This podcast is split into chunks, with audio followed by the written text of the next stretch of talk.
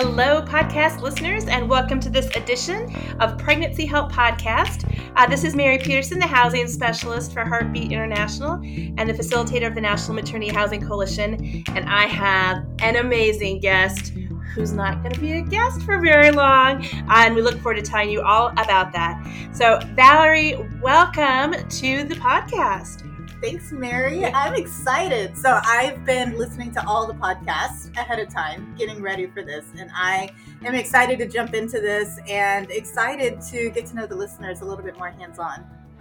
So, if you haven't heard the incredible news, Valerie is assuming a new role as the director of the National Maternity Housing Coalition. So, we are super duper excited to welcome her to the housing community, although she is not a stranger to the housing world.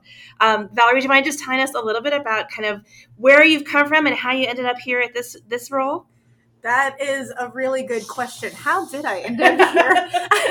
I feel like uh, it's been an exciting adventure. So, um, my name is Valerie Humes, and I have been working within this pro life arena and pro life world for, uh, goodness, thir- 13 years now. Uh, so, it's been a while. And so, in that time, my journey's been varied uh, and exciting. So, that's included everything from being a volunteer at pregnancy centers and maternity homes um, to having a season as a pregnancy center director. But I was in, working within maternity housing in Houston um, and just fell in love with it. So during that time, we crossed paths. Yeah, Valerie has done many things already to serve the housing community, including she was a guest on this podcast and some of our early content. And I can't wait to hear the new content she creates. Um, and she's also been a presenter at several different conferences associated with maternity housing, as well as being an advisor to people all over the country. So she's already had quite uh, her fingerprints on the housing movement and super duper just wonderfully uh, joy filled that she will now kind of assume this new role of uh, helping give new content, new ideas, new freshness to the world of maternity housing. I'm I'm pumped to jump into it. You know, my my excitement and vision that really drew me here was wanting to provide one access uh, access to help and resources for homes all over the nation and um, all over the world. But then beyond that the second part would be this connectedness. I want us to have this sense of interconnectedness um, in one unit. And so i am ready to jump in full time uh, full steam ahead.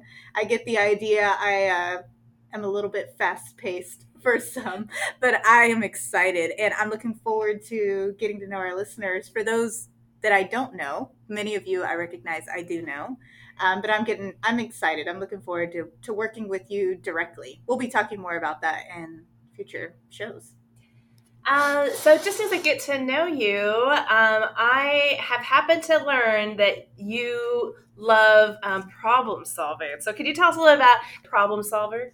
Yes. Well, I'll spare you the rap this time from Vanilla. Vanilla Ice on problem solving. For those of you that are 90s babies, you just understood that joke there. Um, although I'm not a 90s baby, but I do. I love problem solving. I I love a a hard problem, those conundrums. They they stimulate and excite me. I and i love working on teams. So there that is probably what stirs me in the morning to get up is working on a team looking towards a goal looking at the obstacle in the way of that goal and just being fearless about it.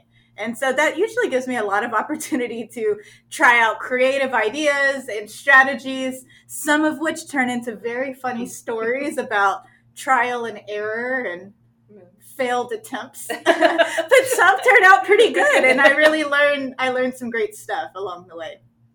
I have known you um, in the time that we've already worked together, really known you to be a person who's thinking deeply and exploring ideas, who's willing to try and experiment things, who's an innovator and likes to kind of understand um, how to to kind of dive in and wrestle with big questions. Um, so I have known that in you already, uh, but can you just share a little bit, maybe your approach toward just how you think about the work in terms of new ideas and kind of exploration of ideas? You know, I would say the number one thing that's most important to me is I really want to know her. I say this a lot with her being the client, the resident. I want to understand in as much detail as possible what the world looks like in her eyes, feels like in her shoes, what her experiences are like. And I found that the more that I can spend my time on understanding her viewpoint, um, I then am able to come up with creative ways to meet her exactly where she is. And so over time, I found myself years ago stuck in this predicament of wondering why do the women, the clients, why do they do the things that they do? And they, I would scratch my head and sometimes just felt so frustrated or even, you know, angry. But what I realized is that the majority of my time was becoming uh, engulfed in trying to wonder, uh, problem solve the wrong problem. I was trying to problem solve why won't she do what I know is best for her to do? And instead, what I was able to do is stop thinking that. I had a bunch of newfound energy and I started thinking, why does this make sense to her? Why does this choice seem like the best choice to her? How is this decision serving her well? And what I found is there is a logic, there is a rhyme and a reason in her mind and in her world. And so through that time, I've spent a little time really narrowing down what is the kind of the north star approach or foundational approach that that I need to view really sort of all problems through. And what I found are is really this idea of attachment theory. And so attachment theory, if you're not familiar, is from a very high level overview, talks about the basics of how we form attachments as humans from one heart and mind to another. This usually happens with babies. And so, well, always happens with babies. and so, this happens with infants, with their caregiver. And so, there's different uh, truths that that infant learns about the world based on how their experiences with their caregiver went. Now, it can change based on other experiences as they get older. But what I found is, and we've got plenty more teachings on this, is that this foundational premise helped me to validate and love and give dignity to the client, to the woman, because it helped me see how her choices were fulfilling a need in her.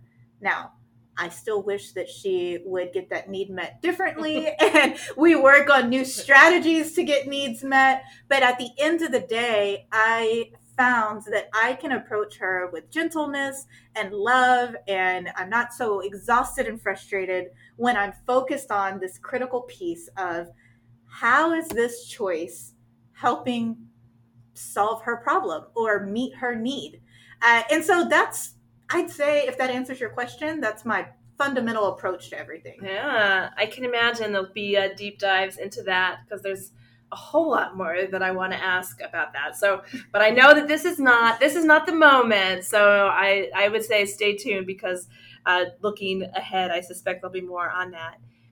So Valerie, um, we've had it great. The, we kind of look back as I'm in transition out of the housing role, we've had some great, um, a great season, and I'm just really encouraged by your vision for the next season. I don't know if you could speak off the cuff, maybe to some things that looking ahead, what you see for the next season of housing ministry. You know, that is the exciting question and also the question of the hour at the moment. Um, so I will say I am just bursting with vision for this. What I what I see the most, where I think we are all united, is we want to see this housing movement come together with support and resources and information that is comparable to the way that we've done this excellent job of supporting pregnancy centers all these years. And so most of all of my ideas are tied into um, getting to know these homes individually, making sure that they have this feeling of a hotline to call when they're stuck on any subject uh, within that housing movement, making sure that we're providing relatable, uh, digestible content and applicable content uh, to our housing partners there. But then also, you know, Mary, a lot of my thoughts are surrounding uh, this idea of connectedness. And so I know that we have this fantastic Facebook group right now for um, for our homes, and there's so much interaction there. And I'm looking at how uh, wonderfully this housing movement works with one another, and how eager each person seems to be to support one another. So I'm really looking forward towards building off of that and leaning into that more. Um, and then I'd say the third tier is bringing in um, bringing in expertise, right? Outside third party uh, expertise on specific subject matters that maybe maybe this person doesn't specifically work in housing, but you know what? They are an expert in ophthalmology and they could tell us about pregnancy and eye care or whatever the case may be. I'm picking a silly example, but uh, I'm really looking forward to working in the community and pulling in these life affirming experts in various fields to provide us the quick lowdown on a particular subject that we can then take with us and apply uh, in the maternity housing setting. Oh, sounds exciting. So, um, I can imagine that the listeners are listening to all that and really intrigued to, to watch what unfolds. So, um, yeah, look forward to kind of seeing that develop. We had a really interesting conversation um, in one of our recent chats about the idea of kind of meeting the special needs of the women, kind of recognizing um, what some of those might be um, and in some ways, that is with the love of Christ. And in other ways, that's with clinical skills and trying to figure out how um, to do that and, and kind of bring both of those to the table. I don't know if you have any kind of off the cuff thoughts on that too. That to me, it was just so inspiring to hear you talk about that that place first thing that comes to my mind is something a mentor told me for years, and it really shaped my approach with residents. And it's that this concept of, of medicine. So when we say clinical, and I say medicine in a broad approach, whether that be therapeutic or prescription or you know herbs but this concept of medicine is a grace from god that's been unfolded over millennia at this point and it's been his kindness that he has allowed us to have understanding about certain things. And so I know uh, for me, I have sw- I have experience of swinging heavily on both sides of this uh, spectrum, with sometimes leaning so far into this concept of grace that I uh, would minimize the clinical aspect of what her needs are.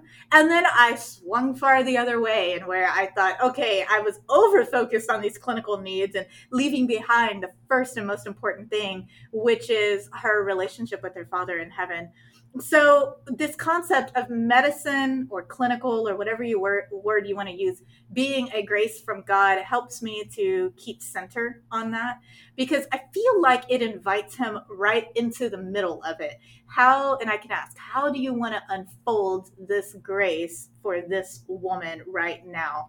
And whenever i do that it feels like the tension between evangelism and clinical services it just kind of loosens up essentially what I was realizing is, uh, you know, many families have children with special needs. And so let's say, for example, if a family has a child uh, with special needs and this need is, is deaf, this part, this child is deaf. And so naturally that family and loving from a posture of love for that child is going to learn how to build in accommodations in that home. They probably will teach that child braille and learn some themselves. They'll learn sign language themselves and teach that child sign language so that she or he can communicate. And uh, they're going to make the home uh, accommodating for that child to seamlessly and effortlessly live right? To not live in a stressful environment because they're deaf. However there is this boundary drawn where uh, you know, the parents don't become uh, specialists. They don't become doctors. Uh, what kind of doctors? That audiologists. Audiologist, yeah. And uh, they don't become an audiologist, right?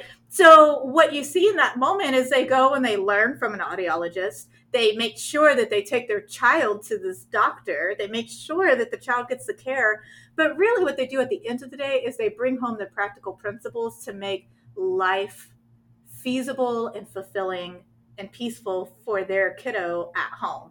And so, yes, in relation to this conversation that we've had, you know, just kind of um, on the side, I think about that with our ladies quite a bit because they do come with these unique needs emotional needs, mental needs, um, communication needs.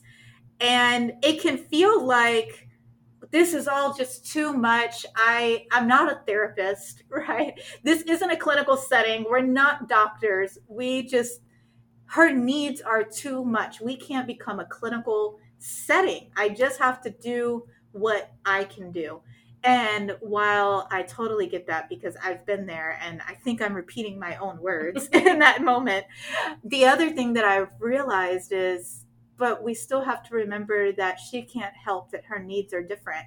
And it, it's, we still need to meet her where she is without taking on the burden of becoming a psychologist or a therapist or even trying to fill that gap there. Well, listeners, I hope you've gotten a, just a taste from Valerie of the wisdom and insight that she has to offer, and um, and have her as she invites kind of others into that conversation as well. I, I hope your appetite has been excited by uh, the new uh, things that she brings. I did want to share. Um, I am off to new adventures. I've since I've been in housing, I've only been part time. So Valerie gets the joy of going full time. So that'll be exciting to see all the new developments that come out of that. Um, but in my other side of my life, I've been a junker. Uh, so been buying and selling vintage items, um, and recently took over the management of the local auction house. So I'm helping build that out. So that's kind of my next adventure. Um, but I will. Uh, I have just a special place in my heart for the housing world, and will definitely kind of continue to pray for those of you that are involved in this heroic work, um, just with with great joy and passion. Um, housing has shaped me in a huge way, and uh, it's just my it has been my joy to walk beside you for so many years, and it is definitely my joy to hand off the reins to Valerie and just watch where things unfold and run to. So. Well, thanks, Mary. I'm excited. You know, I think um, you're modest, and I appreciate that. But this is exciting. So you've been building up a business on the side, and the congratulations benchmark is that it's been working. It's successful, and your years of hard work have paid off, and now your business is thriving and needs you full time. It does. so congratulations on your diligence and hard work paying off. I just love that entrepreneurial spirit in you. Yeah, uh, I'm not the auctioneer. I throw in a few little the chant, the but I, that's not my job. So, but uh, but it is great and fun work. I just found out today though that Mary has access to an auctioneer, which I do plan to hear a little bit of that at some point. Well, viewers, so listeners, so with that, I I welcome Valerie. I just um, I'm so excited by the skills and depth of knowledge that she brings, um, and I hand over this podcast in an official way just to see where she runs. I know she loves the podcast format, and I suspect there are great things in store. Okay. So with that, I am passing the baton. Okay, well, here we go. Well, I'm excited. Listeners, go easy on me as, as I figure this out. But uh, some little things for you to look forward to. I am looking towards opportunities to hear from you after each recording. So um, I will be adding in opportunities for you to write in and communicate with me about thoughts that you had on the podcast or questions that you have um, or resources that you might need. Uh, and I will be taking all of that information in and shaping our housing component here at Heartbeat International and making sure that we are providing you with everything you need to thrive. So, with that, I'll see you again.